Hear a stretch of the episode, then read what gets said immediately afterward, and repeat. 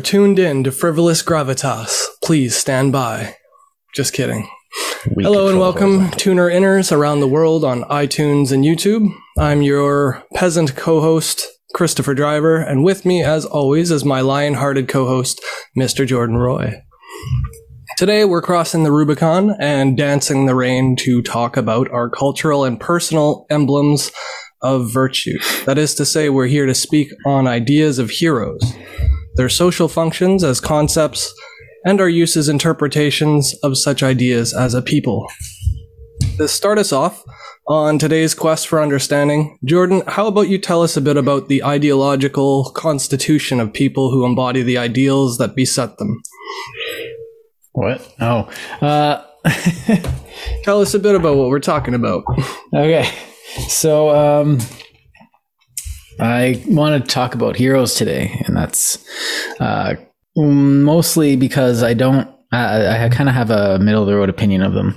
Uh, half of it is um, half of it is based on the fact that like heroes are necessary in some respects, but at the same time, we need to temper that with the fact that heroes are very dangerous, um, and they also are different in fact and fiction, and a lot of times it depends on how we construct them and how we view them and what they actually are.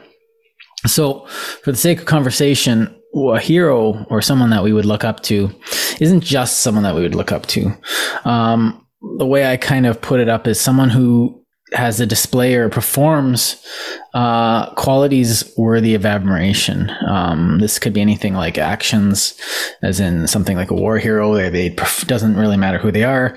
That gets shoved off, and they perform something where they go above and beyond some sort of duty, uh, without regard to um, their own well-being.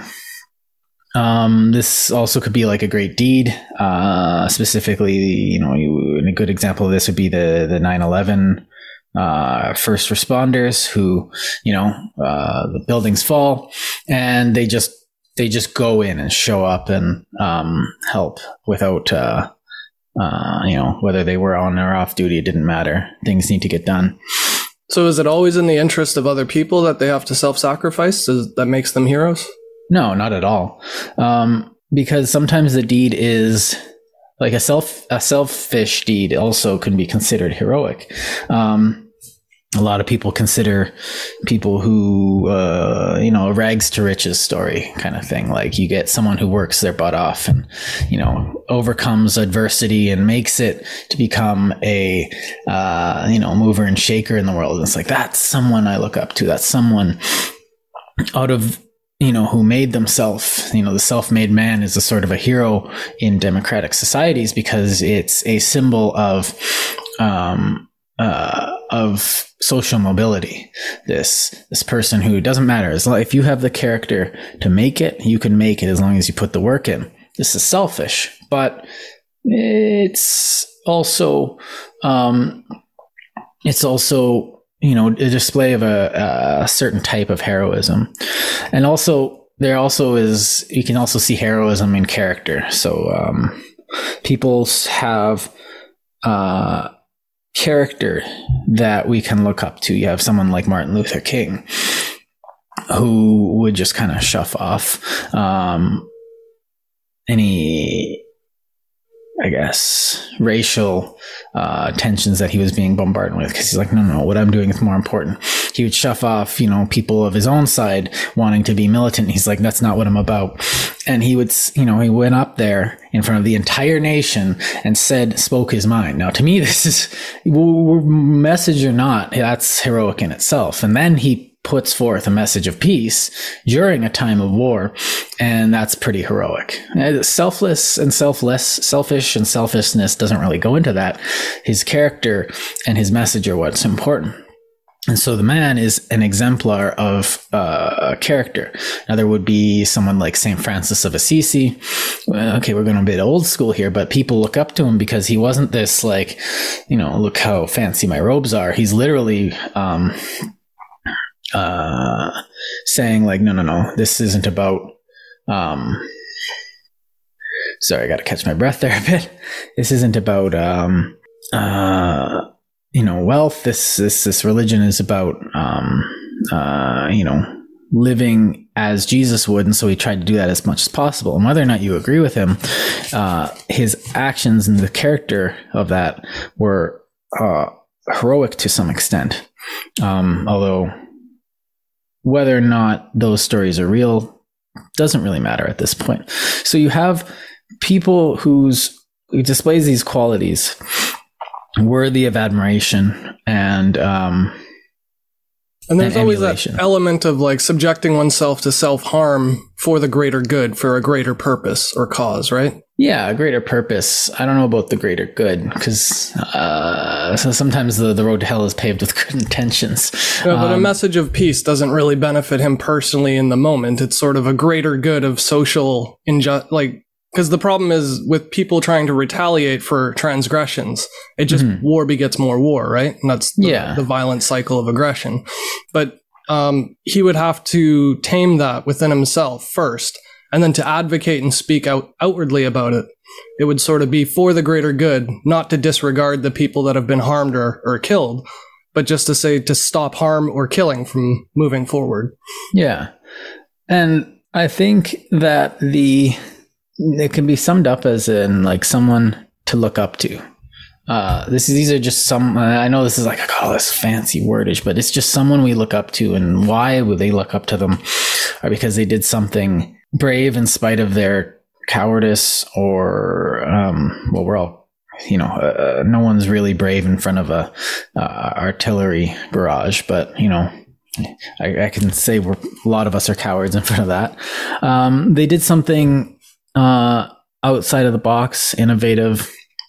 A lot of people look up to people like um, Edison or Tesla or something like that, because they were sitting there being creative. Um, in inventors are very uh, favorably looked upon in our society, um, and they did it. So there's also that element of action. You know, they're not just talk. They're not just sitting there being like, "Well, here's what I believe." Well, okay, that's Martin Luther King was working towards that, but uh, and he wasn't just all talk. But you get a lot of people who are just uh, all you know. They think that all they have to do is say something, and therefore they're worthy of admiration. But that's not really how it works. Someone who goes all the way with what they are, uh, someone to look up to.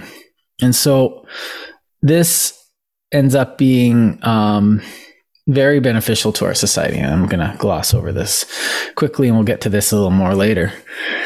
Because what we do when we have these people to look up to, whether or not they're real, um, we have these people that set an example for our own action. So, um, we have, um, oh, let's name a couple. Uh, you know, people who go off into no man's land to save their buddy. Oh, that's that's an admirable trait. Oh, I want if I was there, I'd want to be that guy who would do that thing because that that seems like the right thing to do in that situation.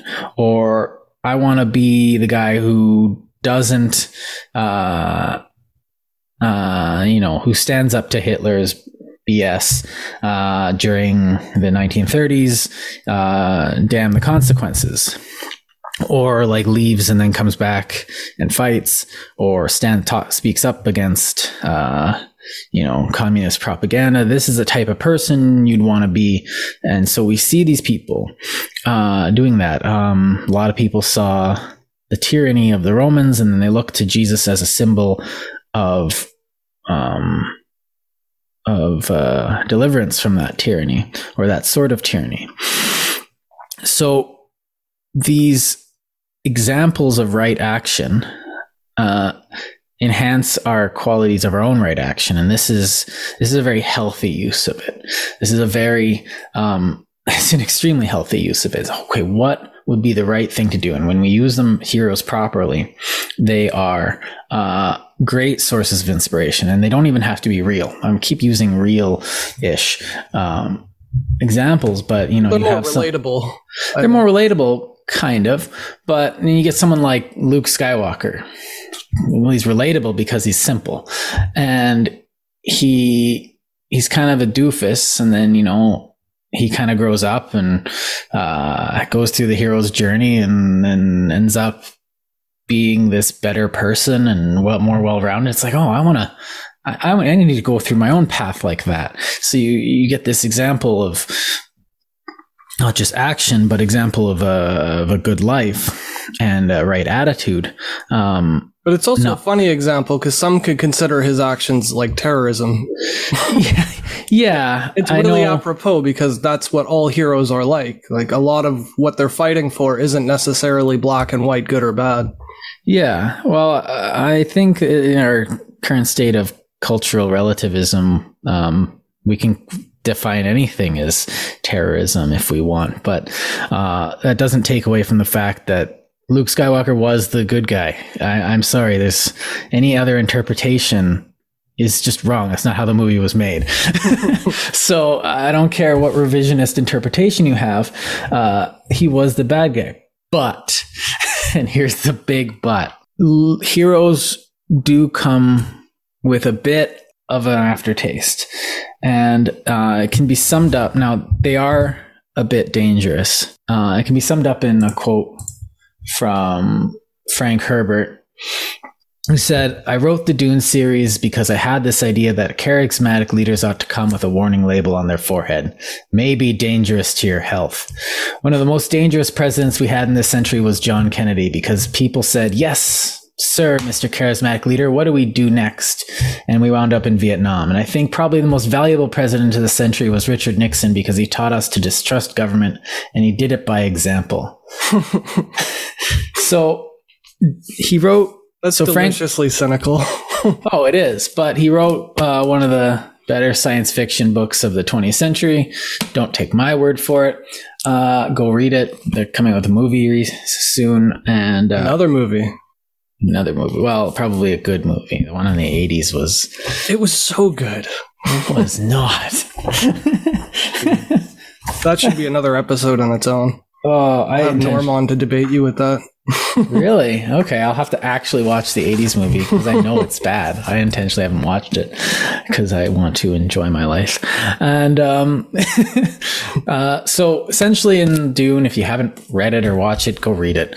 Um, there's noble houses vying for power. There's um, a great source of wealth on this one planet, and it gets given to these one people, and they're attacked and thrown out into the desert and sent into exile. Uh, and a kid, Paul, takes the reins of this um, nomadic group of uh, freedom fighters called the Fremen. I don't know if they're freedom fighters, but they see they end up seeing Paul as the hero, the one that will save them and one that'll bring them out. And they start seeing him as a god, and no more than a hero. And then this beyond the will of the tyrant moves them to um, cause unimaginable horrors on the universe.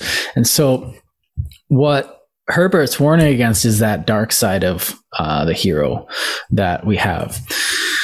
And a lot of it gets taken too far in our society, but it's still not a bad warning because in reality, your hero is someone, like I said, to look up to. He's an example.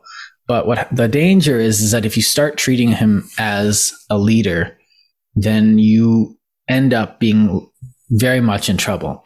This we've seen this so much uh, throughout even the 20th century history, but uh, the feudal and pre-feudal societies were ba- based on this too.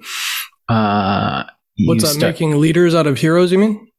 yeah. So w- instead of saying, okay, you're an example for me to emulate, you're saying, I'm going to give all my agency up to you, but then not you because you can't control the agency of hundreds of thousands of people.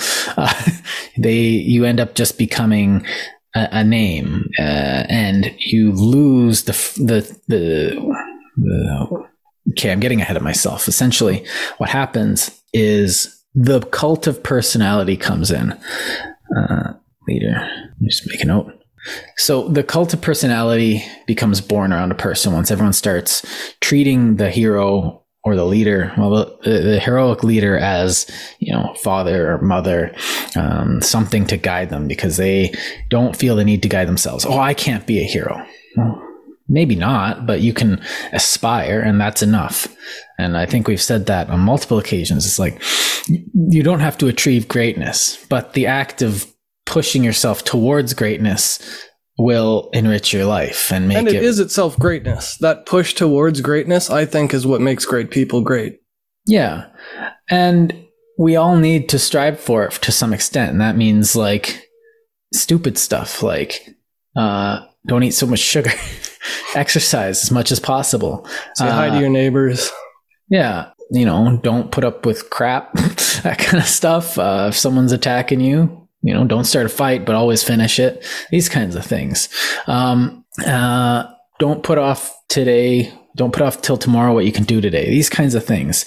And they all sound like cliche, but when you put this discipline into your life towards some end of personal greatness in recognition of those who have already done so or an example of them in uh, fiction, then what we have is a whole bunch of people doing great in their own lives, and then society is better for it. But if you say, no, no, no, no, the leader will make me great, and this is this is the trap. This is the it's an easy trap, and it seems stupid when I'm saying it because I'm saying it with this cynical, uh, knowing air of like guy sitting in a democratic country who's used to his own freedom. If you're in China right now, it's kind of second hat though, because you're saying, "Oh, great leader Mao Zedong. Oh, great leader Zhou Enlai. Oh, great leader uh, uh, Xi Jinping," and you push all your agency on to them because they're the leader. They have displayed these heroic qualities that you know you couldn't match because you know you've been convinced that you can't. You can you haven't you've been convinced that no matter how hard you try you know the the the, the cult of personality says that this is the entity that needs to control your life. And to and you don't think that because you know one person can control 1.2 billion people or something that, that, that's actually that's ludicrous and that all the examples of that that have tried, tried in the past have failed to some extent. And this ends up being in, you know, if I put my historian hat on, we can see that a lot of this is a very natural human tendency. This isn't just something that people are tricked into doing. This isn't a conspiracy. Uh, well, sometimes it is a conspiracy. But you look at some of the first, a lot of the first forms of human society where a lot of it was um, what we'd call big man politics. Uh, the biggest, most heroic man in the field of usually violence um, or hunting would be made would be given more responsibility within the tribe, and this made sense for a tribe of hundred, maybe a couple hundred people at most.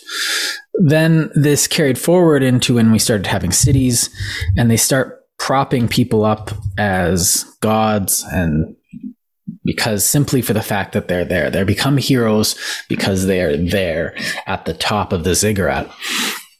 And the first societies to reject this, you see people like the Greeks and the Romans, uh, the Romans especially, where a hero is someone who steps down from that. You get the story of Cincinnatus, um, where Cincinnatus, we need you. All right, I take my dictatorial powers and I vanquish the enemy, and then I go back to farming. and this is, is the uh, uh, Cincinnatus, the Roman hero. Oh, I never heard of him. Okay, this he is semi mythical, I believe, but I think the fact, yeah, Lucius Quintus Cincinnatus.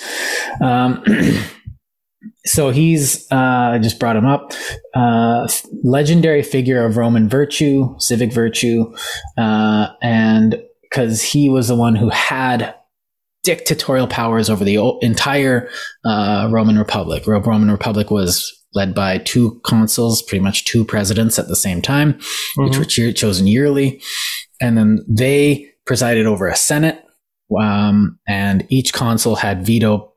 No, yeah, uh, but those that senate was um, could be vetoed by the tribunate, which was, you know, the representation of the, uh, the, the masses, the plebs. So this man was given complete and utter control over the entire Roman system for, in an emergency. And everyone said, Oh, is he going to give it up? Is he going to give it up? And he gives it up to go farming. This is the Roman idea of virtue, which is a vastly different idea of any form of virtue that had come before.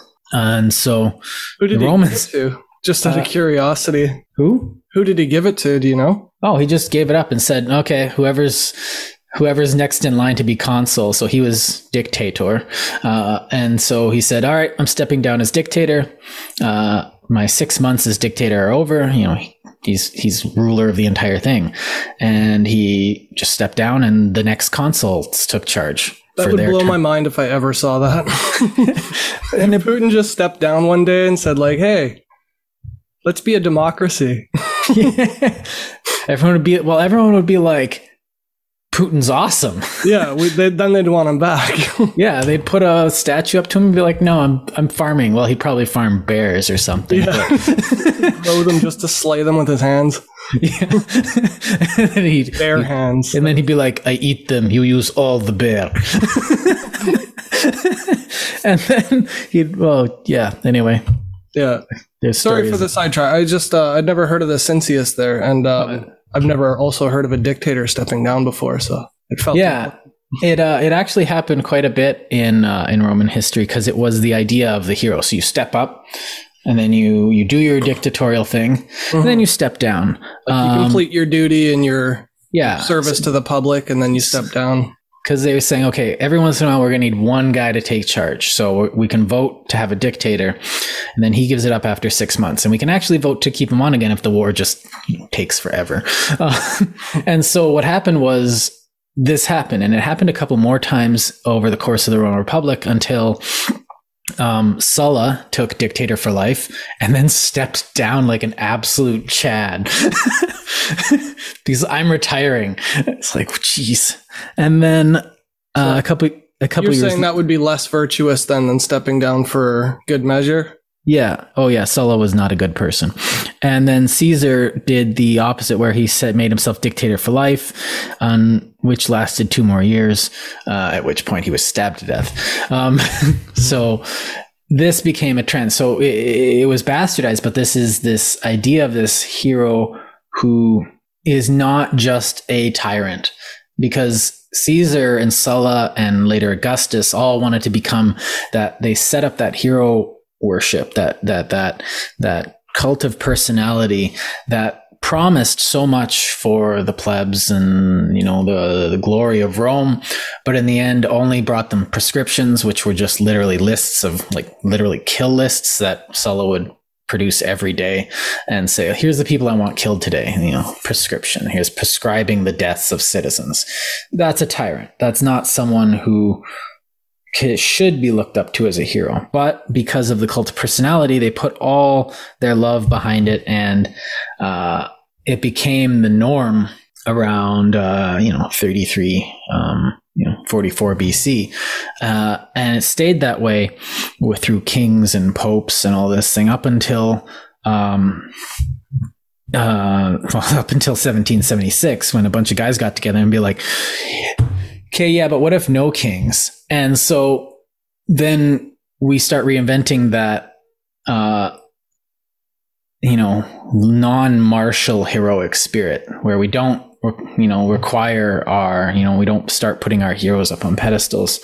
We start looking for heroes in other places and you stop seeing heroes in story be just martial and you start seeing heroes in story that are, um, you start seeing scientists, you start seeing women uh, acting heroically. I'm looking at any of the Bronte novels, or um, keep thinking of uh, Jane Austen or something. Or Emmy Noether for a little bit more modern time? Yeah, and well, even in the modern time, it becomes you start getting heroism in other fields like art, uh, and invention becomes big because invention, you know, and then he invented penicillin and saved millions of lives, or someone like John Snow who figured out uh, germ theory of disease. That's because he went out, did a bunch of science, and found out that you know a baby pooped in the water. Uh, table and it caused a cholera outbreak in London and he just took the tap away all heroically like and so you can't drink from this water fountain was an act of heroism because he sat there did the science and came back and said this water supply is making you sick because uh, someone's throwing diapers into the water table. And we get this idea but we didn't put John Snow up on a pedestal and be like you know run the run this. We need you to lead us into no no that wasn't that's not assumed anymore. The hero isn't someone who's being heroic so that they can become the big man in the tribe. The tribe's too big now for that. It doesn't matter anymore. Plus in a democratic society we know that's that's dumb. Someone who can you know, bash in a, a, tiger's skull with a stick, though impressive, is not worthy really to be prime minister because that's not really what the job entails. Now, I might put him on my wrestling team. So, and because it's like, okay, your heroism tells me this, and you know, but the heroism doesn't lie just in the action is it lies in what allows that action to happen and this is why you can't follow them because you have to use them as an example which is the main point of this entire thing. Because what happens is you have these actions that people do and the thing that brings them to the action the steadiness of purpose the focus. Okay i have to be more focused. So i have to practice being focused. Uh, the the diligence of uh, of practice, the um, the discipline of uh, study, all these things, the go get 'em attitude that John Snow observed when he's just like, people are dying. I need to go find the source of this cholera outbreak. And he just did it. like to me, that's heroic. And so that's something to look up for. And that's something I want to emulate myself. There's something I need to do. I'm just going to go and do it and I'm going to go sit and someone sits there and does the math. It may not be cool in a movie, you know, someone sitting there with a map going, where are the outbreaks? And he's just writing X's on a page. It's not, doesn't look cool in a movie. What looks cool in a movie is Captain America throwing his shield into somebody's neck. Mm. I guess that's cool, but I think for context too, just for the listeners who don't know, what he did was sort of map out all the wells in the city and saw where the contaminated areas were. And by drawing on the map where the contaminations and outbreaks were occurring from, that he sort of isolated the one fountain that was most root cause. I think it's something like that, right? Yeah, that's exactly right and he found he interviewed like everyone in the like in a in a radius of mm-hmm. something and then he found out what was happening and he found the root cause but it was his science and deliberate methodical effort that made it possible because everybody else just thought it was magic or spirits or bad luck or smitings from gods yeah uh, oh they thought it was a miasma literally just bad air yeah which sounds it's like, good no it's if, the poop in the water it's pretty yeah. much just the poop not which magic. is the equivalent of, I guess, the new age stuff. People being like, "Oh, there's bad energies coming off of this thing. Oh, you have you have negative energy. Oh, there's so much negative energy in here." It's literally the same thing. And what I want to bring it to though is what happens when we put someone who says something like the it all our problems are caused by this one group of people and we need to be more pure and they have a neat message. Look at me. I'm just one of you and i want to say that you know we were brought down. We're actually the most noble people in the world.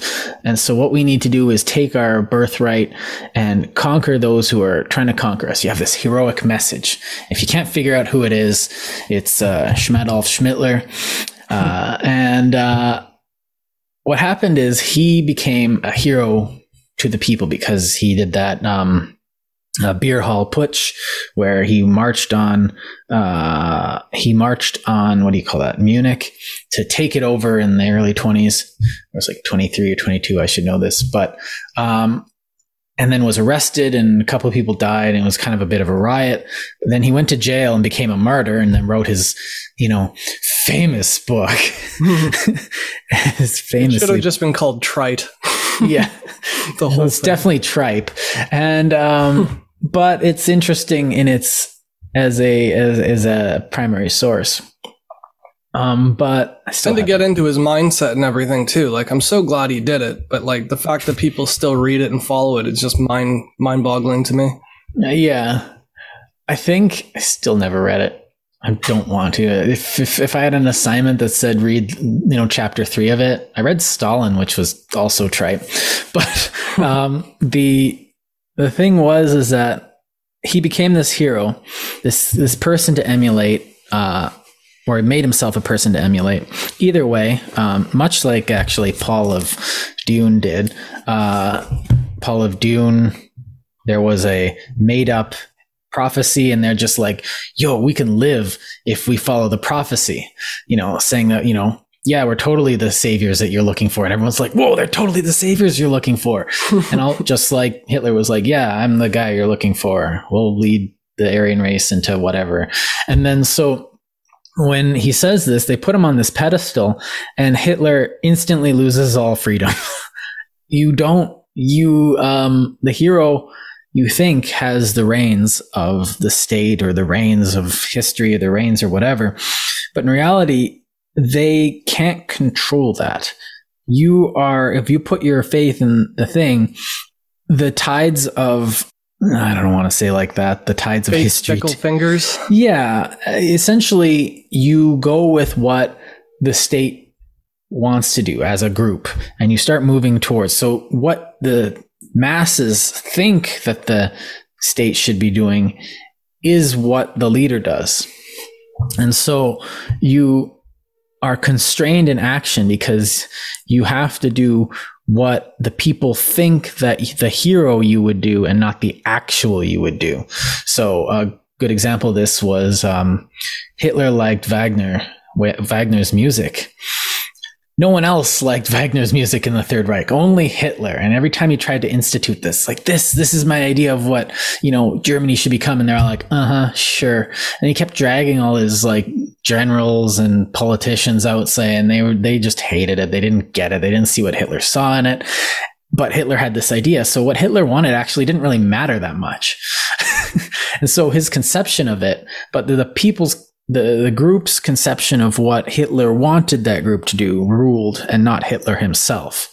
That's my argument, I guess. Mm. So the persona so saying, had to embody the ideal and not the right, other way around. Right. And so this is why you have Frank Herbert saying, you know, they should come with a warning label because you, the hero that you have and put on side won't even be able to control the hero that he has become. And so this is a very rightful thing. And in modern times, not modern times, in the present, we see this now where we keep putting every time there's an election, we keep treating uh, our uh, our politicians like kings. So we like Oh, worse yet, they advertise themselves as the righteous heroes. That yeah. me absolutely berserk. Oh, I'm gonna stop this guy. Oh, I'm gonna stop this guy. Look, uh, like I'm surprised their ads don't have like caricatures of each other sword fighting in the arena. And well, like, yeah, they do have caricatures, but just not literal, literal ones. Like those ads s- are just insane. Some I want to see like in the next one, like I don't know. I guess it'll be Harris versus Trump, maybe. Sure, let's say that. And like the Democratic one will be like them both in gladiatorial gear, and she just stabs him and goes, "America!" And it's just like, okay, this is not what America is. But It'd be really funny if they did it in anime too. Another country's. Yeah, it's probably just cartoon. Unfortunately, it's just going to be some politically correct garbage. But what what we're doing is we're making our democratically democratically collect, elected we're making our democratically elected officials into hero figures and expecting and we're now expecting them to do heroic deeds because of this. So it's just like look at me i'm this which is why i almost prefer canadian politics because most of the candidates will say stuff like, well, we need to sit down and actually do the paperwork and the budget, blah, blah, blah, blah, blah. And you get a couple who are like, Green New Deal. Uh, and so uh, which is a heroic deed in itself, although I don't think the ends justify the means. But um, the And Politics is a good spot for this actually, because I, I- just want to bring up like Arnold Schwarzenegger as a good example of this, because he Yeah. played for over a decade, played heroes in movies, right? So he Right. actually acted as a hero constantly for a living as a job. And then he became governor of California. And whatever you think of him, right or wrong, I think he was an excellent governor. Nobody's perfect, but he did a really good job, despite his past history of like um, women abuse and being an arrogant, egotistical prick. he did do a lot of wrong, but as a politician, the, there were no qualms about him. He just spoke his mind, and you knew exactly where he was coming from, and he was looking out for the people's best interest because he had an acting career that was far more superlative to his political career, so he didn't really care what people thought of him Yeah. that point. And I think it's a funny instance because he acted as a hero and then became a people's hero of some sorts on, on the left leaning California side. Yeah, and I think well, the other example of this is um, on the right, although I don't think uh, what's his name, uh, Ronald Reagan. But Ronald Reagan really was uh, acting more the politician than the hero. Um, that's debatable, but He was a banker's hero, though. yeah, People in finance believed Reagan was like the second coming of Christ. Yeah, and then he moved all the. Then he then eh, during his reign, uh, they moved all the. Uh, sh- they moved all the manufacturing over to China. yeah. Although that that a lot of it, a lot of the weight of that can be placed on um, politics of the '70s and Henry Kissinger, and they they couldn't have seen the that what the result of that was, but But even still, they benefited from it for like three decades. So it's not like it was a bad decision to do it in the first place. It's just how much they in, they invested in outsourcing production and manufacturing. Like that Yeah. reliance of the country. It wasn't really the, the intention from the get go to do that. It was mostly just, hey, the cheap stuff, the quick stuff, the things that we don't want people here making because it's dirty and pollutes, like a bunch of plastic waste bins at dollar stores and things like that. yeah, But what we did was just for profit. Absolutely everything was shipped overseas for manufacturing because it was just cheaper and we got rich faster. And it was just nearsightedness, which I think everybody does. And I'm not a lover of Reagan, but I wouldn't fault him for the the economic decisions he made in outsourcing. I would more fault him on the economic decisions he made from trickle down economics, believing that giving money by the boatload to a few people trickles down evenly to everyone else below. And yeah. the economic Which- stratas. That's just insane. Yeah. So I think getting back is that we expect them to do paperwork. I guess paperwork heroically, but we don't expect them to just solve all our problems because we're putting these people in a position to, um, we're putting them in a position to, in a democratic society, to administrate, not to rule. And it, we're expecting them to rule. And I think this is indicative of what's happening a lot in our society is where we're not we're looking towards someone like superman uh, not as an example of how we should be acting which is the point of superman it's like Mhm. you know just because you don't have powers doesn't mean you can't you know exhibit the qualities of superman. But if you start looking to superman as a parent oh where's superman when you need him? and then like saying oh i uh, i uh you know how and then you start saying stuff like well superman wasn't there when i needed him and therefore he's evil. And it's like well he's not your parent. Yeah. he's he's doing what he can. Everyone's just doing what they can. And then when uh, when our leaders you know screw up because we expected them to reform the country in our image not something that they would say then we see they turn from heroes to devils and we this is a good sign that we are unhealthily um, casting people in the role of hero and so I think what we need to do is to realize what a hero is. And I think a lot of it is that it is a somewhat of a personal thing. Um, and it's a bit transcendent. So, but the uh, personal aspect is probably more important. because what a hero means to us is very important. So what it means to me as Jordan doesn't really wouldn't mean the same thing to say Chris or anyone listening. And there are some universal heroes, but there are things that I find heroic, and there were characters that I thought were heroic um, because they spoke to what my interests were. We're all kind of a bit different. This is why we have that whole idea of diversity, which is not just racial. It's, you know, I'm literally different than anyone else I know. And so my interests in media and in things like that are going to be different. My ideas of a hero are going to be slightly different. Um, this is why when you have an ensemble cast of something or whatever, um, Justice know, League, like Justice League, or like something like Star Trek. You know, everyone watches like Next Generation. We can all look up to Captain Picard, but some people might be like, "Yeah, but Data's my hero." Why? Well, you know, because that's that's I think is more important to me than it would be to someone else. So that person might think that that character is more important to them, and that, and and and fair enough, because we're all interacting with our heroes as an individual. We're not interacting with them as a group, and when we interact with them as a group, it's more likely that you know you're going to start carrying around little red books, and so this is why I say we should keep it to be personal and realize that we are interacting with our heroes as individuals. What does Superman mean to you? What does Captain America mean to you? What does uh, you know, um, Achilles mean to you? What are these characters? So interact with them, and you're going to have this own interpretation of these characters. And you can bring your interpretation to the table and tell us about it, and say, this is how this character or these people or Winston Churchill has interacted with my own life. Now, the problem happens, and here's, I'm going to get into a bit of my pet peeve, and I'm not distinct. Well, before you get into that, let me just ask you then about what you just said.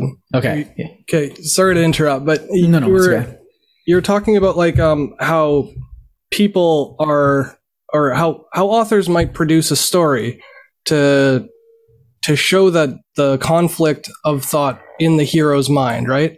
And I think, and this is just speculation on my part, but the author's intention was probably to make the readers ruminate, whether it's a comic book or a movie or anything.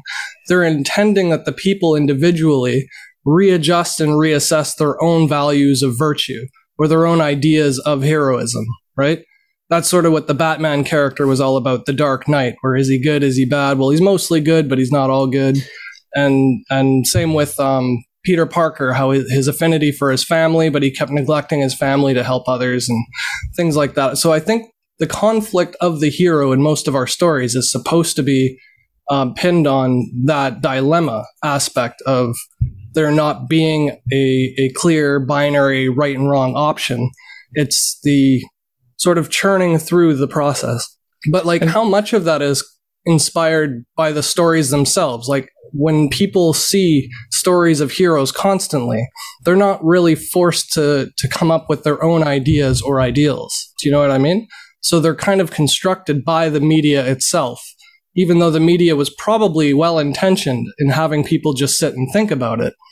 It might also be the case that these stories are what construct people's ideas of heroism to begin with, because well, there's just so many of them. To like, me, how does that play in?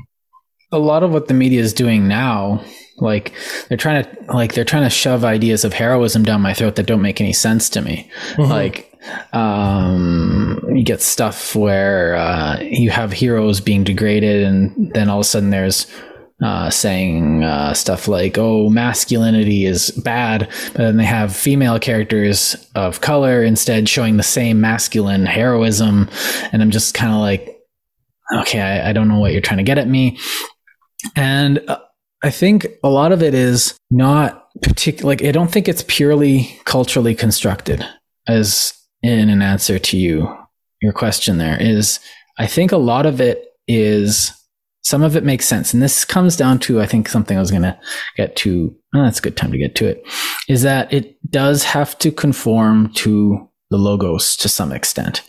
And that is the way that we live in reality, uh, rather than our subjective so the the logos, I guess, is the interaction between uh, our subjective reality and objective reality. And when they align, we have a good time. And when they don't, we turn into cowards or just ty- uh, evil tyrants or just We're so insecure we start wars. yeah. Or we, on the personal level, we just get depressed. Um, Mhm. so the logos is the way, and following the logos and knowing the logos can be considered something like the Tao. So essentially, live in tune and in harmony with reality, uh, because reality exists. Eh, Whether or not it's an illusion, okay, that's another thing. Doesn't matter. Whether or not it's culturally constructed, well, it's not because we're living in it. And I can't turn into a bird when I want to fly which would be awesome. And I've tried. and um, it doesn't work. So we have these conceptions of heroes, and they do um, maybe in a Joseph Campbell sort of sense. You know, we have a hero with a thousand faces, and they're somewhat culturally constructed, and they're somewhat like historically constructed, and they're informed a lot by biology and the nature of our evolutionary past. What does it mean to be good in our society, but also what does it mean to be good and have right action within reality? Because, you know, sandbagging, you have to fight against the tides of the flood, um, which, like we talked about last week. And so when people try and construct a hero intentionally, uh, a lot of times it comes across as just terrible propaganda. And we saw we saw this in uh, Soviet Union and Nazi Germany, where they come up with like, this is the ideal man and woman. And it's just like, it's goofy. It's so stupid. Um, here's someone who loves the Soviet Union. They're like, I love the Soviet Union. It's like, that wasn't forced at all. It's like someone who's just blindly loving leader is the greatest heroism. We're like, no. Well, Like Watch that- those Xi Jinping assemblies.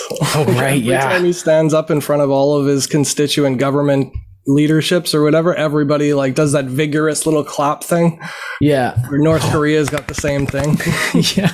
And they, they show like those hysterical. Oh, they're falling over and fawning all over him as he parades through town on a giant rocket shaped like a cock. or like um yeah in north korea where they have where they absolutely have this hero complex over uh, a great leader but and they think that this is Fourteen hole in ones in one round of golf. yeah and uh then he he's not but then they're all starving and he's like always so heroic because he's fighting against the evil america uh and you know all these evil democratic powers who are so very evil. It's just like, Like Japan and South Korea, those evil people. yeah. Now j-pop is a or k-pop is a bit sketchy. Um it's definitely something that came directly from the underworld but doesn't mean south koreans are evil. Uh we can pin that on Dance Dance Revolution. That's what started that all. yeah. Ddr is the undoing of our entire society. But and the pinnacle of my childhood. But anyway, quote me on that. That's going to be on like when I when I get brought up by the Politburo in the future. That's going to be on this. Like he said this about DDR. How dare he? I'll be at my trial. And so the prison camps. dance. Um, so what was I saying? Sorry. Um, so you were talking about the celebrated leaders who are being Right. So when we try and create them, it ends up being not in tune with reality. And then we end up pushing ourselves into disaster. And a lot of us know when something, like, if we're honest with ourselves, we know when something is actually heroic to us and when it's just kind of, um, when it's kind of something that we want to go along with. Now, not everyone has this self awareness, but generally, if you try and make someone who shells peanuts for a living, um, put them in the same uh, class as uh, I don't know, uh, like Superman or something. I'm going to be like, "Mm, no. well, these these things are obviously different, um, and we try and make heroes of things every day of the mundane as we're trying to celebrate mediocrity in our society to some extent, which is extremely harmful because, well, that's another story. But we do have a sense, I would say that we do have an innate sense on what actually is heroic. And it does change from person to person, but it aligns with it. So no matter how much the media tries to tell me that someone like Greta Thunberg is a hero, I'm never going to believe it because, well, one, she's not practicing what she's preaching, and the other is she's not saying anything and she hasn't done her homework. You know, a hero to me is someone who's done all their work and can come up with something that actually is an actionable plan without using any pleas for emotion. This is not heroic. Uh, and just because someone talks in front of the UN doesn't mean they're worth listening to, um, because lots of people not worth listening to have spoken in front of the UN. And so, what we have as a hero becomes, and, and this is why, and this kind of leads me into what I was going to get to, is that a lot of these people are pushing for these new types of heroes um, in the media are trying to degrade our other heroes. So there's, I haven't really made a distinction between fictional heroes and fact and factual heroes. Um, now, a, a, fictional hero, you can't quite rule over you. Uh, okay, everyone's saying, well, what about Jesus? But um, a factual hero, right now, we're seeing with it, within these factual heroes. You know, people like in in Britain will look up to someone like Winston Churchill.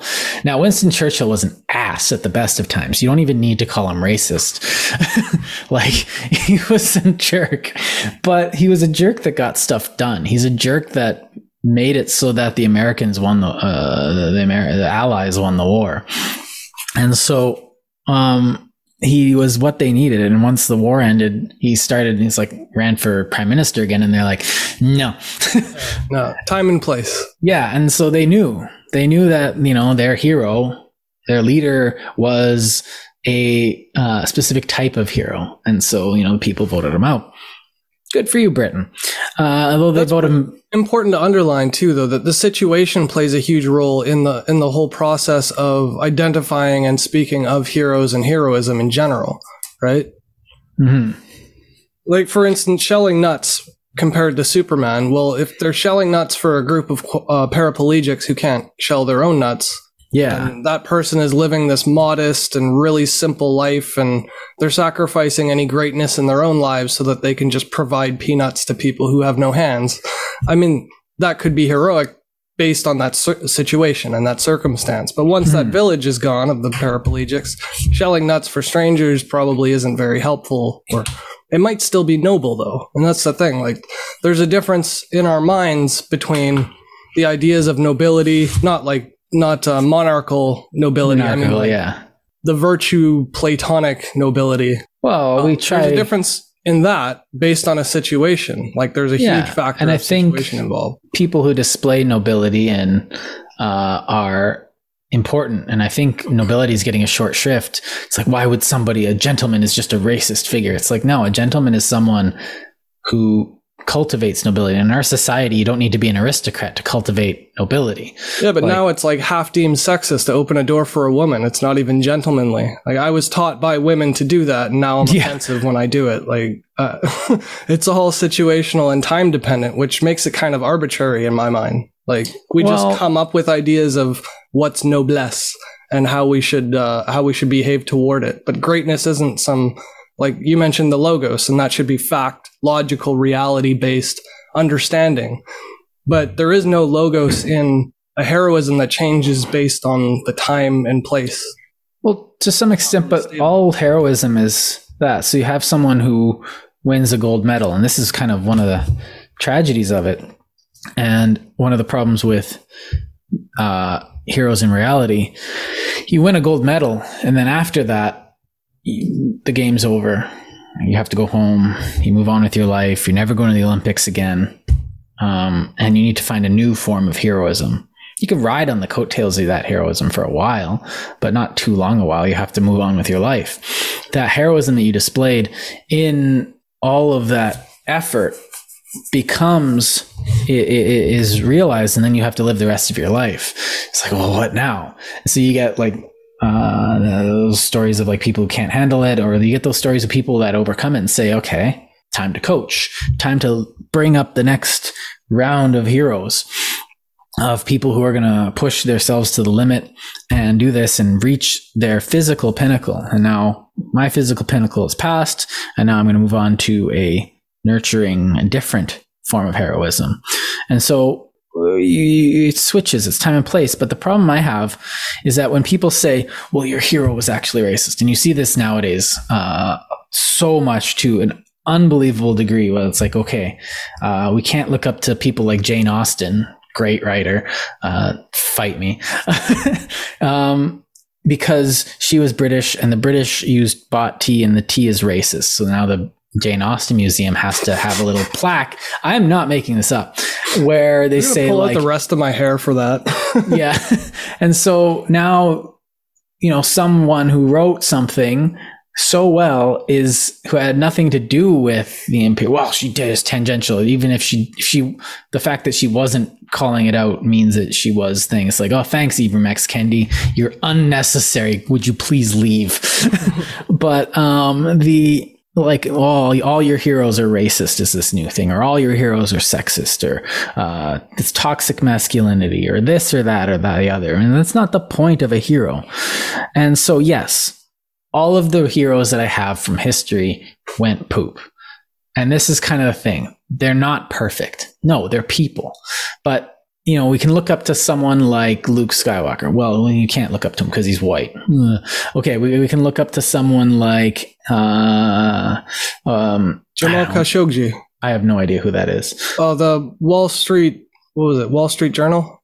Yeah, the Wall Street Journal um, author who was assassinated by the Saudi government in Turkey, in the Oh. embassy. Okay. Dismembered, cut into pieces. Yeah, I don't remember that one. Oh, okay. Never mind then. but what I was talking about was like we can look up to fictional ones. I don't know, like you know, my in my youth, one of my heroes that I definitely emulated quite a bit or tried to uh, was um, uh, Jean Luc Picard in Star Trek. Well, because it was a thing that was on. My father would watch it with me uh, when I was with him. And I watch it, and there's this this this hero, this person, this exemplar of right action, sitting there being like, "I will use my mind to solve problems. Look at me, I know literature and science, and I have curiosity and a will to go forward, and I'll, uh, and I'm not, you know, meek." And so you have this idea, and he's this almost this ideal, and he's not perfect because you know they make him make mistakes. But the thing is, is he's still limited by a narrative. And so the narrative, you have this example ex- example of what an ideal person in our society should be. And then you have them in real life and they're like, oh, well, you know, they go to the washroom. You never see your heroes on TV go to the washroom. You never see your heroes on TV stumble on words. You never see your heroes on TV, uh, you know, make a social faux pas because well they're they're they're they're part of the story and it would take away and we only have 20 minutes to get to the end of the story. But in reality you have um, people in reality making bad decisions. But in a story you can have your characters and your examples and your heroes be a certain way. In reality i would say you have to temper it with the fact that you shouldn't just follow them blindly but the fact that someone overcomes all their foibles and faux pas and all of that uh, baggage that comes just with being human, you know, literally being tired and having to act while you're exhausted, be presentable with, you know, without sleep for 48 hours. Tell me how heroic that feels if you can still pull off that speech. Um, I feel pretty heroic sometimes for, uh, for working through this myocarditis, although I would find it weird if someone actually looked up to me for it. Uh, but um, but it feels that way, right? it feels a bit heroic, um, and I'd like to look to, and it's neat that I can look to myself. I did right action in that moment. I want to be like I was there, and I can look to myself at certain points in my time and be like, and we say this all the time. I did this once, I can do it again. and so we can become the heroes in our own story.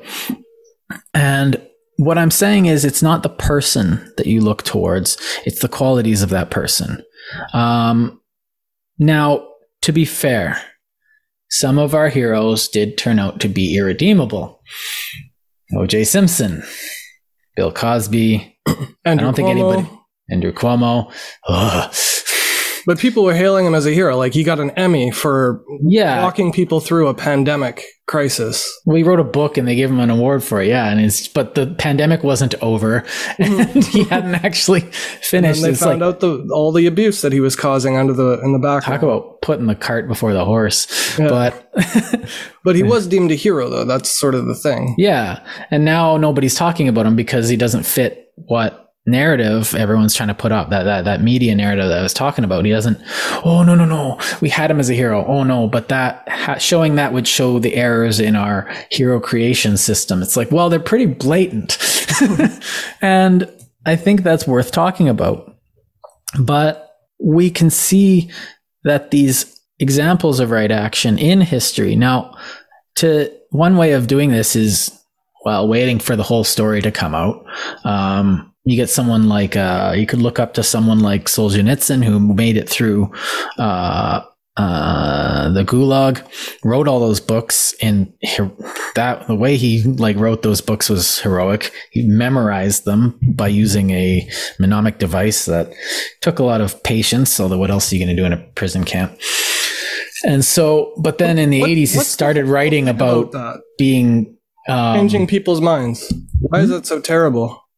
Well, it's In light of new information, we should just be open to the fact that our heroes might not be what we expected of them, and then be like, "Oh, we were wrong." right. Why can't we do that without it being like, "Oh, we have to hide the fact that we were hailing them as heroes for all this time and pretend they never existed and pretend we never said anything good about them?" Like, I, I think it should be okay for us to be wrong. No. Because it's at this is it's not because at that point the people saying that don't care about the individual. They don't say oh we learned a lesson. It's like no no no this doesn't fit the message. It's it's about the it's about the greater good. It's about the the collective necessity of that group uh, within society that needs to have that hero be pristine. Like you Based on can't that, I might conjecture it's our own fault of Oh, of pigeonholing our heroes. Like it, it's because we choose to perceive them as their perfect ideals that when we're faced with that being wrong, it's like a cognitive dissonance thing and we freak out. we could just look at heroes differently, like less, um, less specifically and and directly and you know precise. Instead of Yeah. assuming that they're all of everything, they could just say their act was heroic, their deed was heroic, yeah and i their think intention was heroic, like that kind of thing. Yeah, and I think this is being this this is tried, but I think they failed in recent history, especially in the movies where we're starting to get a lot of anti-heroes, which is kind of annoying. Like you mentioned Batman, which was kind of the first one. I was like, oh, it's neat, he's so gritty, and now we're all the heroes are just drunk. Oh, everything sucks. Uh, like I hate doing this. Why do I keep in every every every hero has to be this damaged individual now? Uh, you know, me and my wife just Postmodernism infecting everything. yeah, and like me and my wa- wife just watched all the old Bond movies because we just needed something to eat while we uh, watch while we eat or something. So we're like, oh, let's watch these, and these are they're all the old ones are fun. There's a few things in them that are that would you know make a couple people these days blush, but I think we're getting a bit more. For some reason, I think we're getting a bit more uh, huffy stuffy. You know, the Victorians might be like, "You guys are stuck up," and And that says a lot coming from the Brits. yeah. And so what we're watching is like these movies are fun and they the, the hero isn't perfect. You know, he gets up to uh, all stuff, but he always wins in the end. But now we have to say, okay, James Bond has psychological conditions from his PTSD because he's constantly in violence and he can't handle it and blah blah He's blah He's not blah. showing up to his anger management issue. Right. He's got to go to anger management class in the first place, even though he was doing things to protect the world from like radiation poisoning or some convoluted plot involving a virus or the uh, world exploding from it. lasers taking out cities. Like, I wouldn't really probably feel bad about like, oh, I shot a bunch of guys, but they were going to destroy like a continent. So I really don't feel bad about it. it's like, but you were in danger. It's like, yeah, and it sucked, but, uh, now 50 million people are alive. So I'm going to Yeah. go voting. like, and, but no, James Bond has to be damaged and all the like Batman now kills people. Uh, Superman doesn't know what to do. Um, and he's being, you know, it's all our heroes Now we're showing them to have flaws, yes, which is which is smart because you know heroes are pe- heroes are supposed to reflect reality. You know, fictional heroes are supposed to reflect reality. Like Luke Skywalker was great, but he was an ideal hero. Although not at first. He was kind of this bumpkin kid who actually now I think about it more, Luke Skywalker is a perfect example of what I'm talking about. Yeah.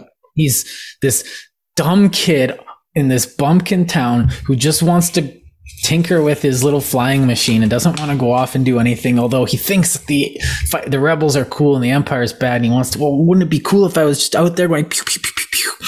Then he faces the reality of it. His mentor dies, and he's just like, ah, what do I do? What do I do? And he has to come to terms with it, and he overcomes it. And he's the heroism of Luke Skywalker isn't in the fact that he can use a lightsaber really well. It's in the fact in how he learned to use the lightsaber really. He came, overcame all this juvenile BS, and uh, which actually was fun to watch, which is why it's a good movie. And then he slowly became this character that has it together. And well, we don't all have to fight a big empire, but you know, you do have to start a job and get good and d- disregard all your previous BS and learn how to interact with the system that you are piloting. And that's Um, sort of the appeal of origin stories. That's why we Yeah. all, you know, all these hero, like even like Bruce Willis and Die Hard, and every time we have heroes, we have like origin stories of their upcoming and their failings and how they've matured and grown into their their stat. Their Well, something like Dickens in David Copperfield or Great Expectations. Uh, you have these Bildungsroman, which is German for like growing up story, uh, where these kids who are dumb kids slowly become more mature. And then, you know, at the end of the book, they're like, I am a fully functioning gentleman. And it's just like, nice. and so these are hero stories for younger people. Um, but they're also hero stories for us. Like people, adults still read David Copperfield uh, because it's you know you the lessons that David Copperfield's learning are still lessons that we can learn today. The lessons that um, that Pip learned are uh, can still be learned by you know people when they're older, just because it happens to a kid. But hmm, where was I going with that? I lost my train of thought. Sorry. Um, So- I, I guess sort of what I was bringing up though is just how much the influence of situation predominates the actual perception of a hero. You know what I mean? Like one is actually contingent on the other. Batman without crime would have nothing to show off his heroism. He would just be a rich billionaire in a suit running around town like it's Halloween. Well, if there was little crime in Gotham, then what could he has all that technology and he can use his deductive powers on less uh I guess He'd be like an insurance agent. Well, he could be a insurance claim, scientist. he could investigate. Batman could use all his like he could come in, research something and like leave and then go like rock climbing or something. He like Batman put to peaceful use would be a force of science. like he's got that giant laboratory.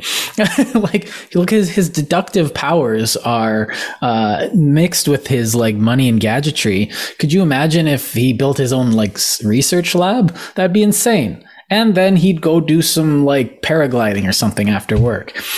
like or um Well, the Wayne Foundation did a whole bunch of like benevolent work and stuff, so it's not like he didn't do it on the side. But I mean, he could have focused on it. He spent an inordinate, inordinate amount of money just on suits and gadgets and stuff. Right. But the other thing is that if you're now here's the other side of that, I guess, going with the logos argument, I will, um, speak because I'm Yoda apparently, um, is that if Bruce Wayne, now this is getting to be weird conversation, if Bruce Wayne wasn't Batman, now we all have crime inherent to our system. To some extent, there are always going to be people making like, "What if I can get around this and do some crime instead of actually doing some work?" So I don't know why I made That's him Italian. writing down a law is that people are going to bend it. Yeah. And so what happens is Batman, the archetype, but if Batman, the person, and Bruce Wayne or whatever, his him following his logos is being Batman. And so that is what that guy does. And for him to not follow that would probably make him, uh, you know, actually bring him to be that drinking loser that all our heroes are supposed to be nowadays. Everything's got to be dark and gritty. Unless you're a woman, then you get to tell everyone what to do. Man, the new Star Trek is terrible. So I, I never said it. got into it. Deep Space Nine, I powered through, but couldn't do the rest of the Star Trek. Yeah. Next Generation was there was some really really profound stuff in Next Generation. There was also some really bad camp, but um, that's that I grew up with it. That was what, and I think to some extent, heroism in my own life was informed more from these heroes of. I guess this is where that media part comes in. Is the heroes of media that were portrayed in media definitely had an influence on me. But I, I spent a lot of time thinking about what they meant to me.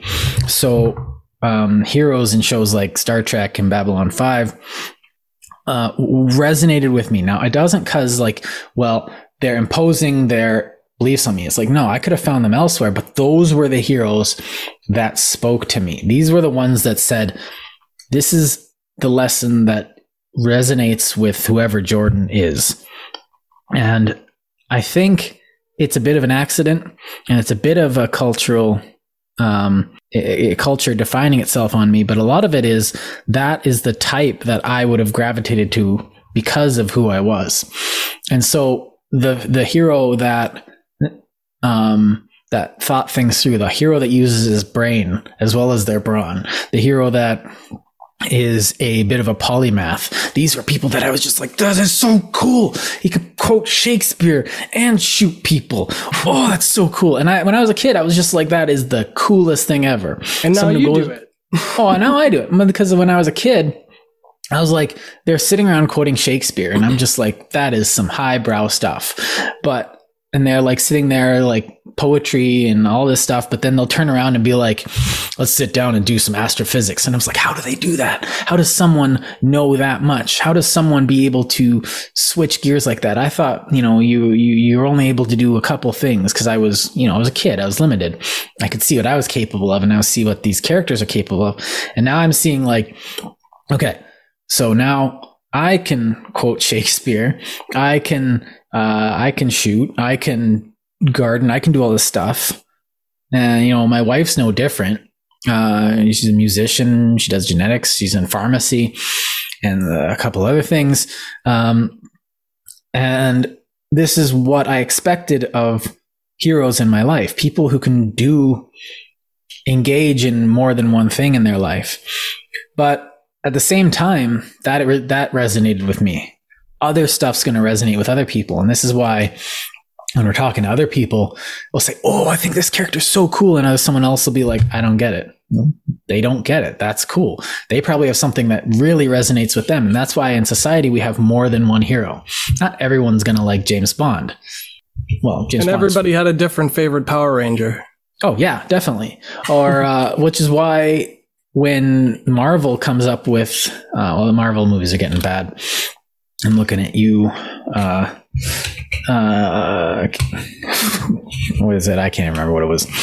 Um, but you had these different aspects of personality within the Marvel universe. You had like Iron Man, who's just this um, patriotic, uh, right meaning he's got that that what America sees itself, and that's that's good. And then you have the the woman, which is kind of which they did make kind of token, which was actually poorly done in my opinion, because she, she wasn't likable. if she was a guy, she wouldn't be likable.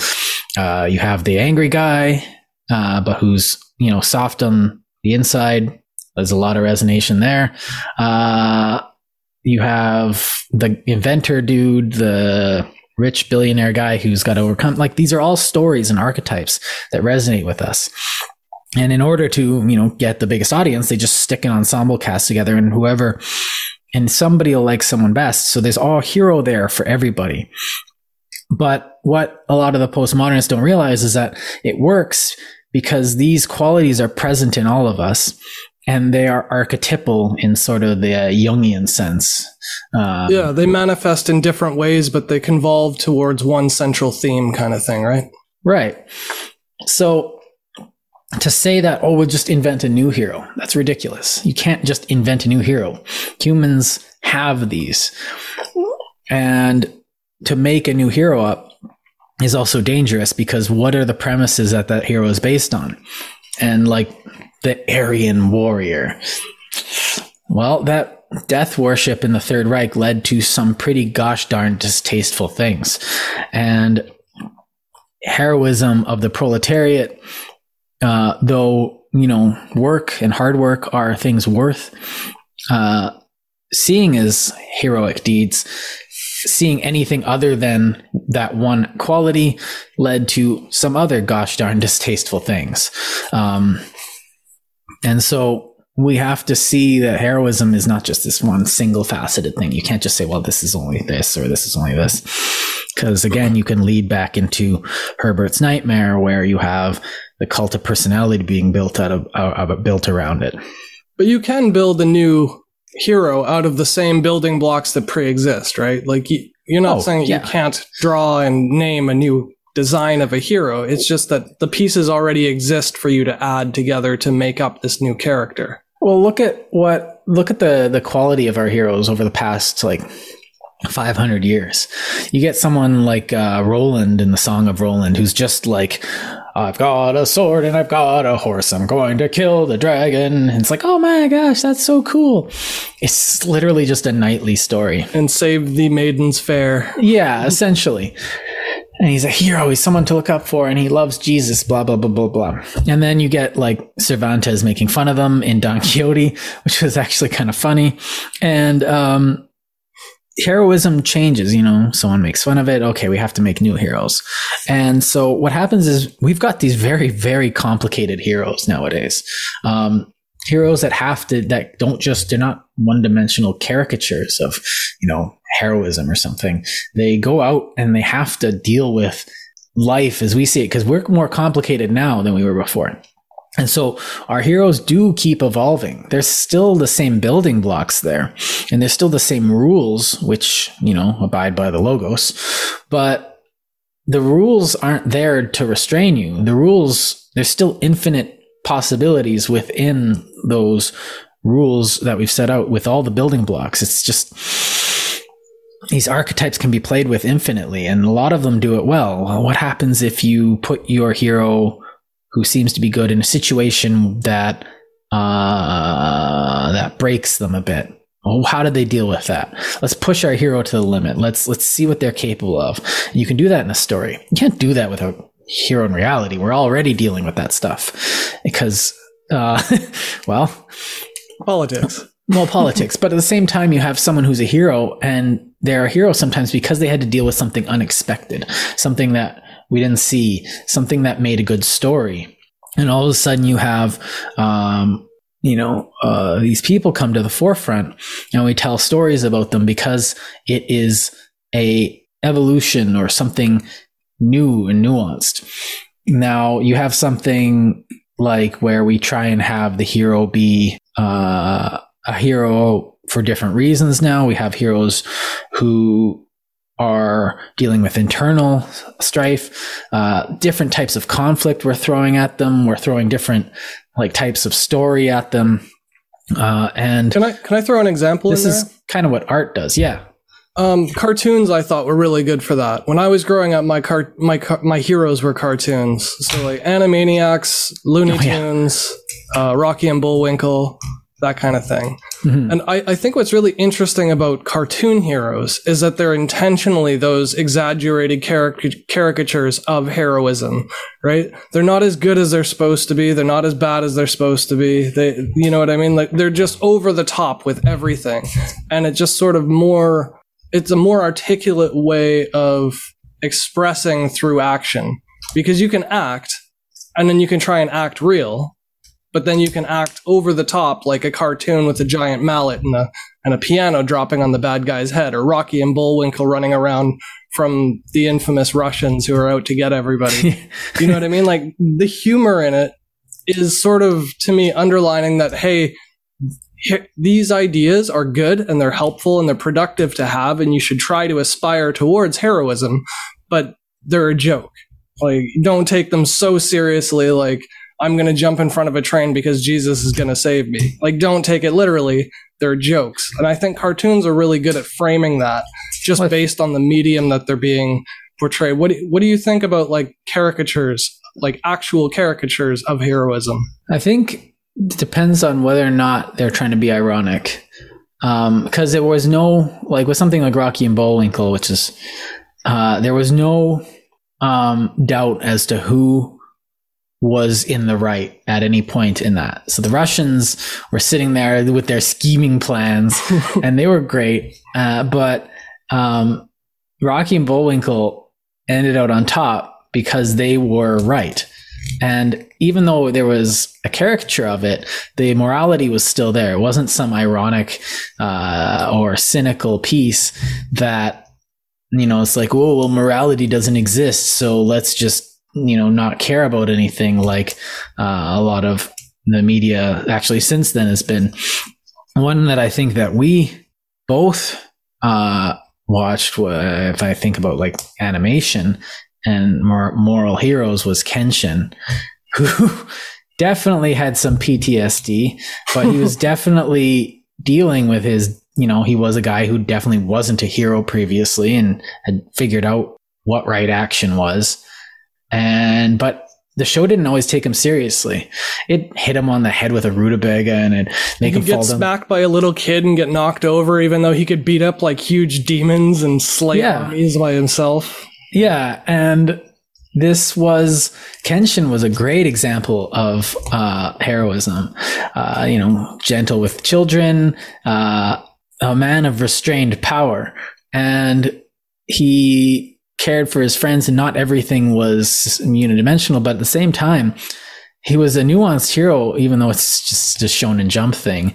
Um, was that he was a nuanced hero because when he was fighting, he was discussing what it meant to be fighting the entire time. He wasn't just fighting because I need to fight. He's fighting because you know they were constantly having a discussion like, is it right to fight? And he Is wants it, right? to stop. He was fighting to like protect people Yeah. and to prevent further fighting. And I think that was actually a very, um, a very good take on heroism because you know Kenshin was this lovable guy who when the rubber hit the road his eyes would change and you'd be like oh i screwed up. But if you weren't like Boris and Natasha, even they were funny in Rocky and Bullwinkle. So it wasn't just like all they said was demonic things and they were the yeah, it wasn't propaganda. Well, it was a bit propaganda. But the it Russians was- had been the bad light. guys was- for like 40, 50 years at that point. And so, like, to have them speak Russian, like, nobody needed to be like, oh, yeah, BT dubs, the Russian are the bad guys. It's like, yeah, we know, duh.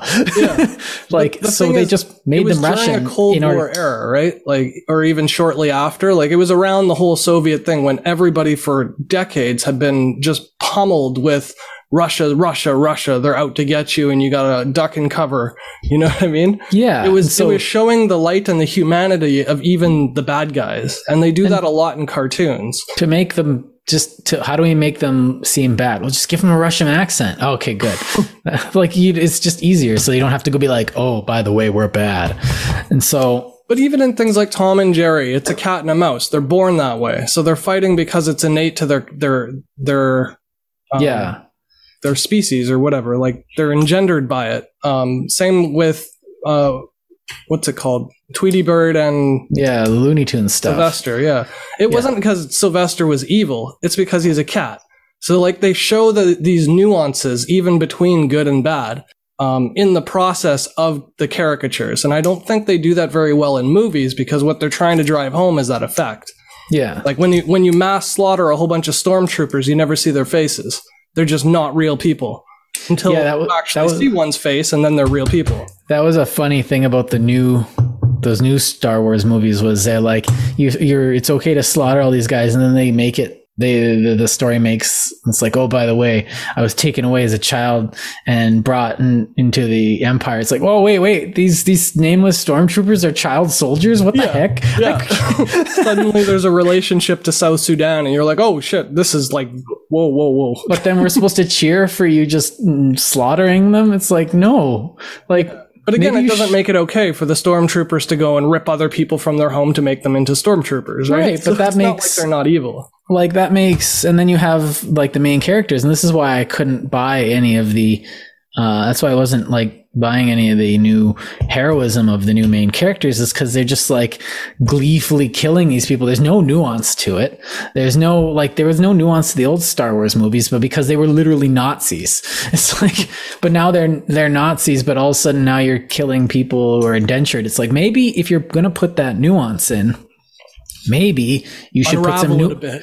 maybe you should put some nuance into the problem solving too instead of just like oh well they were in the wrong place at the wrong time blank blank blank and so or show some remorse. Be like, I just killed five people to get away. I mean, Yeah. I, I wasn't supposed to be in prison, but did these five people deserve to die over my escape? well this Just is think about it. this is one of the problems I have with the movies that are being made now is that you can make a bad movie as long as it toes some ironic propaganda of some sort or problematizes something.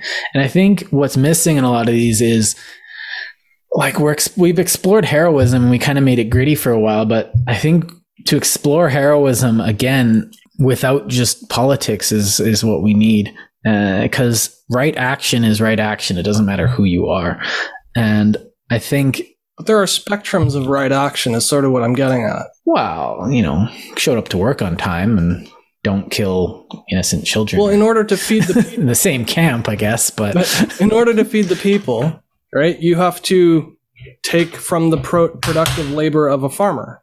Mhm. At some point, it has to come to that, and that farmer could have been richer if he had let market uh, uh, market forces dictate the prices of his commodities. yeah, Instead of making everything so expensive that the farmer gets ludicrously rich off it, you take from the farmer to feed all the people. So it's virtuous and good to feed your people as a king or whatever, as the hero king. But Mhm. what you're you're still hurting somebody, and that should be looked at. Uh, I'm not saying that it's right or wrong or whatever, but there any action you take has to have some kind of bal- balance to it. There's going to Yeah. be a causative effect that hurts somebody else in the process. well, I think there's, Generally, there's a what lot the of hero's sh- trying to do, though, is create more good than bad. Yeah, and I think that's a lot of uh, media does deal with that. That says, okay, the hero. Well, you, you, I guess you're talking in a very utilitarian sense that like the hero should be doing the thing that creates the most good, but in some at some point. Uh, you might end up hurting people unintentionally. Now, again, the road to hell again is ba- paved with good intentions. You know, I intend to do good. So, what intentions are the ones that won't do good. And this is, I guess, the uh, we're going to get into morality and a thing, and I don't think we have enough time for that. the rest, so I do want to stay on track, but I think that the Crusades were well intentioned. That's my point. That's Yes. the problem with a lot of things. Yeah, and I think that it if we explore it, then we'll come up with these answers. And I, I and that's I'm unwilling to come up with a thing because I'm saying not that like well here's what we should be seeing in in movies. It's like no, artists making movies should come up with this on their own. I'm not going to sit here being like here's a list, guys, do this because that's exactly the wrong thing Don't that I do should that do. formula. Do my formula. It's Yeah. formula. because they're the ones writing books. They're the ones writing stories. They're the ones doing this. And I'm saying all that. Don't give heroism and heroes short shrift. You need a hero in a book. Like try writing a book without a hero. It's going to be a boring book. Because We, we have those. They're called textbooks. And like I people don't, textbooks. yeah, yeah. But Pragmatic. That's okay, I, I, I, I- I keep, I keep, I keep history books in my bathroom as bathroom reading. but, but, um, that's a true Reader's Digest. Yes. oh, jeez. All right. So I think just For our young listeners, Reader's Digest is a tiny little booklet that everybody had in their bathrooms in the 90s. yes, your grandparents still have them. Millennials probably don't know anything about Reader's Digest. I think I'm a millennial. Anyway, I think to wrap up a bit, I'll say that um, the thing that we need to do is just not make uh, like we must like we have to resist the urge to put our heroes above us, and we have to rather use them as an example to raise ourselves. And the result of not of putting them above us is this these cults of personalities, where we live, where we end up lifting the hero and transforming them into a tyrant. And we have to bring these into ourselves. we Superman is an ideal. He's not your parent. He's something that you can look up to. He's not something that you wish could be there in case, you know, to keep you from having to do the work that you need to do in your own life. So to that end, I'd say like don't make your democratically elected official a hero figure. and they're there to do a job and not perform miracles for you. You need to perform miracles in your own life, which is why you need to be the hero of your own story. And this is why we look up to heroes because we are the heroes of our own story. And we need to find out what that means. And by finding out what that means, we read history, we read literature, we, we imagine, we daydream, we create heroes. We do this constantly because we are the heroes and we need to know what that means. And so to do that, we need to examine heroes and not just call them racist because they have, you know, certain pigments of skin color. And so, yeah, that's pretty much my I, position. I think here. what I'd like to mention, uh, just further to that note, like I agree with what you say there, and um, I'm gonna try not to step on on your toes and say the same thing twice. But I think what's really important to me that stands out is also that we don't take for granted that the decisions or ideas of what we believe are good are just they are just so just because we believe them. I think all of our ideas deserve scrutiny, not just the ones you don't like so you can pick them apart and criticize them. We should be criticizing our own ideas of heroism and the people we look up to. And we should honestly and objectively, not subjectively, but objectively analyze deeds and see mm-hmm. even the good ones have consequences and effects that are unintended or collateral damage. And things like if you save some money for your tax base by selling weapons to Saudi Arabia, if they then, you know, invade uh, Yemen and com- commit atrocities there, like you're participant to that. The the tax money you saved directly was a result of receiving income from a government that then perpetrated atrocities. Mhm. So the extension also matters. Even though the good deed of sparing your, your own citizens money is there, the well-intentioned deed of uh, a tax relief or relieving a burden is there. The harm it can cause just by extension down the road to something completely irrelevant and unrelated to the thing that you're doing, the deed, the good deed uh, that you're committing. I think it's just really important to consider. Not to say we're all at fault and we should all feel guilty constantly, and I'm not to say that you know we should all be apologists and you know forgive terrorists for committing acts of terror, but realizing that terrorists are human beings who have gone through shit and who have endured. Um, that affects the way that you then respond and deal with those situations more coherently. And I think in talking about heroes, we could probably do a follow up episode on on evil. or yeah, bad we could because you know, heroes prevalent too. Well, villainry, there are, I would definitely think, I used to say, well, you know, there's no such thing as evil. And just like, and I have a lot of, uh, some of my students definitely say stuff like, well, you know, it's just someone's perspective. And I'm like, dude, we're talking about like the Confederacy here. I'm pretty satisfied by calling them like not good. or uh, when I'll be, ta- what was I talking about recently? Uh, oh, I think, um, I was talking about the Germans in World War II, and I was like, I'm pretty, I, I, I'm pretty happy saying that they were villains. But Um, it's important to remember that even people who supported the Nazi Party didn't necessarily support the concentration camps and, you know, killing mentally challenged people or gay people or like it doesn't mean that they agreed with everything. It was just, well, I'll get shot if I don't agree with them. I might as well passively agree with them because, you know, they're out for my best interest and the good of the nation, which I also believe in. Like people can take parts. It's not a right and wrong dichotomy type of thing. It's actually a spectrum no, and I think one thing about heroism is that a lot of these things that we're talking about are very high minded things. But heroism can show up, like I said, in like you're being a hero in your life by Speaking up. well, speaking up, but like even more mundane, like stuff that's going to happen every day. You open a business, like you start a factory. Well, bad things are going to happen from that factory. Well, like what? Well, you're gonna you're taking people and you're making them work eight hours a day. Well, There's pollution and well, yeah, but at the same time, you're providing things to people, Mhm. and so no matter what you do, even if it is like you open a carbon capture thing, well, people are gonna be like, "Oh, I don't like this," so you're gonna make somebody mad no matter what you do in your life, and so you have to think about it and say, is this the right action I should be taking? You have to make a decision.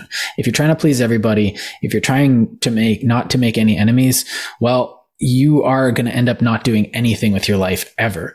So you have to be sure that what you're doing is right. And this is why we need to sit down and think about our actions. You take your time, you know, just like in Star Trek when he's got to like, I need to think about this and he'll take a like day to be like him, him and Hal over stuff and he'll end up making a decision and everyone will talk about it, which is why the show was great because it places them in situations where they are going to have to piss off a couple people, but they have to figure out what the right thing is to do, not the thing that'll make people happy.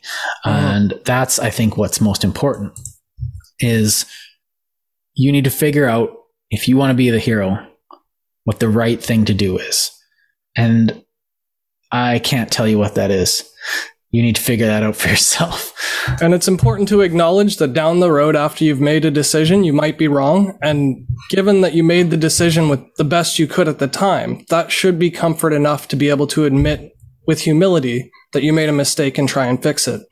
So hmm. there- there's also this tendency of believing that once you've committed to an idea because you've spent so much time and energy thinking about it, that you double down at every front, like Trump supporters did in the light of all evidence, you know?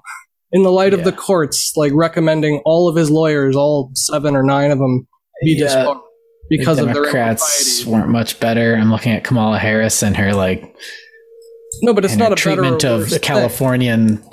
But like the idea is they're doubling down, even in the light of new information that completely disregards everything that they they bought into originally five years ago. yeah, You know what I mean? That's the point. The point is, even though you have good intentions and you really thought hard and you really tried to be the hero, it's still possible you're the villain. And being able to admit that and acknowledge it in light of new information down the road is heroic.